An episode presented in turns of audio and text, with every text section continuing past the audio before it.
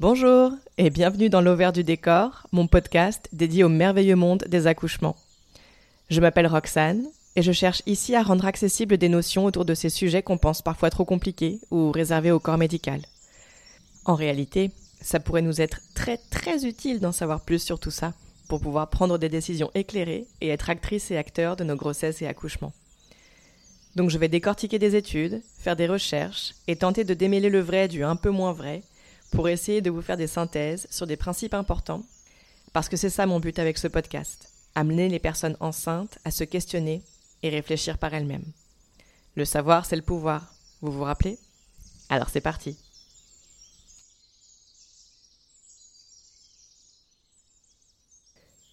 Vous vous rappelez de mon top des questions qui reviennent le plus souvent lorsqu'on parle de grossesse? D'abord la question de la douleur, puis du caca sur la table d'accouchement. Et je pense qu'on a à peu près à ex cette question quelle est la date prévue de ton accouchement? À quelle date est-ce que tu vas accoucher? Quel jour bébé va-t-il pointer le bout de son nez? En France et dans beaucoup d'autres pays, la durée de grossesse considérée comme standard est de 41 semaines d'aménorrhée. Dans d'autres pays comme les États-Unis, la durée standard est de 40 semaines d'aménorrhée. Ces disparités montrent déjà à quel point ces chiffres sont arbitraires et subjectifs et ne veulent finalement pas dire grand-chose. Ce qui est sûr, c'est qu'une grossesse entre guillemets normale dure entre 37 et 42 semaines d'aménorrhée. Les chiffres officiels, c'est 280 jours ou 40 semaines. Alors parlons déjà de ce terme qui peut être très confusant au début. On parle le plus souvent de semaine d'aménorrhée par opposition au calcul en semaine de grossesse. Une semaine d'aménorrhée, c'est une semaine sans règles. Donc la première semaine d'aménorrhée, elle débute le premier jour des dernières règles. Et par opposition, la première semaine de grossesse, elle, elle débute au moment supposé de l'ovulation. Je dis supposé dans le sens où on sait que les spermatozoïdes peuvent vivre jusqu'à 4 à 6 jours dans l'utérus ou les tubes utérins, où ils sont bien nourris grâce notamment à la glaire cervicale. Quant à l'ovulation, si certaines personnes sont réglées comme du papier à musique et ont une ovulation hyper ponctuelle, beaucoup d'autres ont une ovulation plus aléatoire, et pour celle-ci, il peut être plus difficile de savoir précisément quel jour elle a eu lieu. C'est pourquoi le système médical préfère parler de semaine d'aménorrhée, car les dernières règles sont un point généralement tangible. Sauf que ce système part du principe qu'un cycle ovulatoire dure 28 jours, et que l'ovulation a forcément lieu au 14e jour.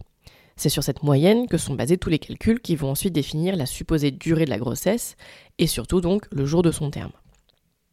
Or, certaines personnes ont des cycles de 24 jours, d'autres effectivement de 28, et d'autres de 35, 37, voire même encore plus longs parfois, voire même ont des cycles complètement irréguliers de 28 jours parfois ou 35 à d'autres moments.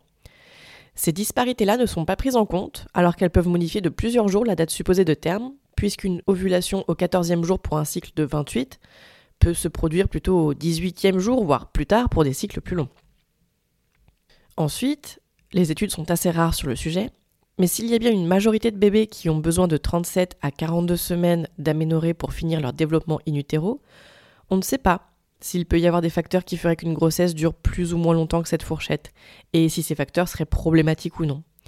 Ce que je veux dire, c'est qu'on cherche à formater la durée de la grossesse alors qu'il peut y avoir des bébés qui ont besoin d'un tout petit peu plus de temps ou d'un tout petit peu moins de temps sans que cela soit problématique. Les risques de laisser une grossesse aller au-delà de 42 SA, semaines d'aménorrhée, en surveillant régulièrement les constantes de la personne enceinte et du bébé, sont-ils plus dangereux que ceux qu'implique un déclenchement, qui mènera, dans un certain nombre de cas, comme on l'a vu dans l'épisode numéro 8 sur la cascade d'intervention, à une potentielle détresse fétale ou une césarienne par exemple? Bon bah moi je suis pas sûre. Et surtout, je ne suis pas sûre que les personnes enceintes ou sur le point d'accoucher soient conscientes de tout ça. Aujourd'hui, le dépassement de terme est complètement diabolisé. On empêche littéralement les personnes d'accoucher au-delà de 42 SA, alors même que le fœtus semble en parfaite santé et qu'aucun signe ne montre qu'il pourrait y avoir le moindre problème. Pourtant, une étude menée en 2015 sur plus de 230 000 femmes montre que 7,7% des primipares, donc les personnes sur le point d'accoucher pour la première fois, a dépassé le terme de 42 semaines d'aménorrhée. Je suis tombée sur une autre étude qui reprend de vieilles statistiques et qui montrait qu'en 1947, 13,5% des grossesses dépassaient les 42 SA. C'est énorme Pour la première étude, on est à 7,7%, mais j'ai pas trouvé l'info pour savoir si toutes les grossesses dépassant le terme étaient déclenchées à 42 SA plus 6 jours ou si on les laissait aller au-delà.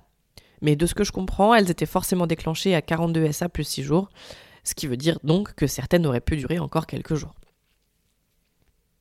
Donc en vérité, beaucoup de grossesses pourraient encore durer bien plus que 42 SA. On ne sait pas bien pourquoi, même si certaines études suggèrent que des facteurs génétiques peuvent influer, s'il y a eu des grossesses plus longues dans la famille, par exemple, bah, il est probable que les descendances en fassent l'expérience aussi. Une autre petite étude cette fois-ci, mais que je vous liste quand même dans la description de l'épisode, montre que l'alimentation et la prise de compléments alimentaires pourraient influer sur la longueur de la grossesse aussi. Mais alors, pourquoi est-ce qu'un bébé devrait forcément sortir avant 42 semaines d'aménorrhée? Des études montrent un accroissement des risques de complications et de mortalité pour les accouchements dépassant les 42 SA. Mais si je suis plus précise, ce que les études montrent, c'est que tous les risques, donc vraiment tout confondu, augmentent passé 39 voire 37 semaines d'aménorrhée. Les risques dont on parle sont majoritairement les soucis d'aspiration de méconium, mais il peut aussi s'agir d'insuffisance respiratoire, de convulsions ou de macrosomie. Il peut également y avoir de rares cas d'enfants morts-nés. Mais donc si les risques de complications augmentent dès 39 ou 37 SA, est-ce qu'il faudrait vraiment déclencher tous les accouchements à cette date alors que les déclenchements sont si dangereux comme on le sait? Et sachant également que ces études ne précisent pas s'il y avait d'autres facteurs de risque ou les conditions d'accouchement par exemple. Clairement, ces études ont besoin d'être clarifiées. D'abord, les augmentations de risque sont généralement combinées à d'autres facteurs de risque, comme l'obésité, un âge de la personne enceinte avancé ou les grossesses multiples. Ensuite, la totalité des naissances étudiées a eu lieu à l'hôpital. Or, on le sait, les études sont très claires à ce propos, les accouchements à l'hôpital accroissent les risques pour la personne enceinte et pour l'enfant. On l'a vu dans le quatrième épisode, dans lequel on parlait des risques liés au méconium notamment les déclenchements et situations de stress vécus par la personne enceinte accroissent les risques que bébé évacue son méconium pendant le processus de l'accouchement. Ce qu'on sait aussi, c'est que plus un fœtus avance son âge, plus il y a de chances qu'il passe son méconium durant le processus de l'accouchement. Mais qu'un fœtus passe son méconium durant ce processus n'est pas forcément problématique, c'est plutôt le moment où il le fait. Est-ce que c'est tout au début, au moment de la sortie? Et la raison associée à cette élimination. Mais clairement, déclenchement plus fœtus à plus de 42 semaines de gestation, on accroît beaucoup les risques de passage de méconium et d'aspiration. Enfin, ces informations sont donc très parcellaires, mais le fait est que les protocoles et routines pratiquées aujourd'hui sont fondés sur ces données. Et clairement, déclencher un accouchement passé 42 SA, eh ben, c'est accroître très fortement les risques que le fœtus élimine son méconium. Ce sont les études qui le disent. Il n'existe aucun chiffre sur les accouchements à domicile post-terme. Ça n'existe pas parce que les sages-femmes ne sont pas couvertes dans ces cas de figure. Mais lorsqu'on comprend et qu'on connaît la physiologie, on peut se poser la question de savoir si les risques seraient vraiment autant accrus en cas d'accouchement chez soi, sans déclenchement. Il existe aussi des craintes concernant le placenta, qui deviendrait, selon certaines croyances, comme périmé au bout d'un certain temps. Il s'agit là vraiment d'un a priori qui n'est basé sur aucune donnée statistique. En tout cas, aucune donnée existante à ce jour ne démontre la périssabilité du placenta. Il existe bien des rares problèmes de déficience du placenta, mais ils ne sont absolument pas corrélés à un âge gestationnel particulier. Ce qui est certain, c'est que le risque zéro n'existe pas. Un bébé peut décéder en naissant à 40 semaines d'aménorrhée sans déclenchement, tout comme il peut décéder à 41 SA en ayant été déclenché. Chaque personne enceinte devrait pouvoir être réellement informée avec toutes les données statistiques, mais aussi et surtout, son individualité doit être prise en compte. Y a-t-il des facteurs de risque supplémentaires? Y a-t-il un historique de grossesses longues qui se sont terminées sans encombre par le passé? Etc. Et alors, à l'inverse, pourquoi est-ce qu'un bébé ne serait pas prêt avant les 37 SA eh bien, on considère généralement que le système respiratoire de bébé est le dernier à terminer sa maturation et que cette maturation arrive généralement aux alentours de 37 SA. Mais il s'agit là encore une fois d'une moyenne et certains bébés ne seront réellement prêts à naître que plus tard ou pourraient l'être potentiellement plus tôt. Et ça, on ne le saura qu'une fois que le bébé est né, à vrai dire. Mais ce qui est certain, c'est qu'il n'existe pas de ligne magique à 37 SA qui assure un bébé en bonne santé jusqu'à 42 SA. Bien que ce soit le cas pour une très grande majorité des bébés, tous les individus sont différents et certains pourraient avoir besoin d'un peu moins de temps et d'autres d'un peu plus. Il peut donc y avoir des bébés nés avant 37 SA qui ont clairement besoin d'assistance médicale, respiratoire ou autre, et pour ce type de cas, il est évidemment hyper précieux et important de pouvoir se rendre à l'hôpital et de recevoir une aide de la part du système de santé. J'en profite pour rappeler que je ne suis pas contre la médecine ou l'hôpital de base ou a priori. Je pense simplement que l'immense majorité des personnes enceintes n'en ont pas besoin et que cela leur fait plus de mal qu'autre chose pour mille raisons que je développe ici à travers différents épisodes ou sur les réseaux sociaux.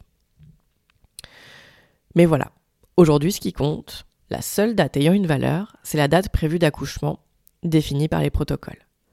Pourtant, seuls 5% des bébés naissent le jour précis de leur terme. C'est bien qu'on est dans l'approximation. Alors c'est sûr, on est généralement un peu à bout au bout de 9 mois de grossesse. On est fatigué, on a mal au dos ou au sacrum ou autre en fonction des personnes. On peut commencer à avoir de l'angoisse aussi la pression qui monte. Et ça, les personnes de notre entourage n'en ont pas forcément conscience. Et elles peuvent jouer un rôle, j'allais dire désagréable, mais même carrément néfaste, en prenant des nouvelles toutes les deux ou trois jours durant les semaines menant l'accouchement.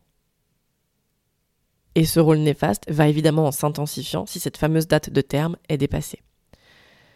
Mais alors pourquoi est-ce qu'on continue à donner une date aussi précise? Pourquoi est-ce qu'on ne pourrait pas parler d'une fourchette de date ou même d'une saison, comme c'est le cas dans certaines civilisations? Plutôt que de dire ton bébé doit naître au 15 août, bah, ton bébé il va naître entre le 10 et le 20 août. Et rien que ça, rien que d'apporter une flexibilité, je pense que ça aiderait à ôter un poids, un stress trop fort et à favoriser une bonne sécrétion d'ocytocine pour que le travail puisse se déclencher tranquillement sans qu'il y ait trop de pression et donc d'adrénaline en arrière-plan. Parce que cette date de terme si précise, elle représente un poids hyper lourd, une pression qu'on aimerait bien éviter quand on est à 40 SA, qu'on voudrait se remplir de cytocine et éviter les sources de stress. Parce que cette date de terme, c'est comme une épée de Damoclès au-dessus de nos têtes, surtout quand on a un, un projet d'accouchement physiologique. Parce que quand on a ce type de projet en tête, on sait que ce qu'il faut éviter à tout prix, c'est le déclenchement, pour éviter la cascade d'intervention. Et là, je vous renvoie encore une fois à l'épisode numéro 8 pour tout comprendre. Voir donc approcher cette date décidée par le système sans signe de démarrage naturel du travail, ça peut donc nous remplir d'une angoisse aussi inévitable que contre-productive. Cette date prévue d'accouchement, finalement, elle est franchement tout sauf physiologique. Vous venez d'écouter L'Auvert du décor. Si vous avez aimé cet épisode, la meilleure manière de le dire est de poster un avis 5 étoiles sur votre plateforme d'écoute. Ça m'aiderait énormément.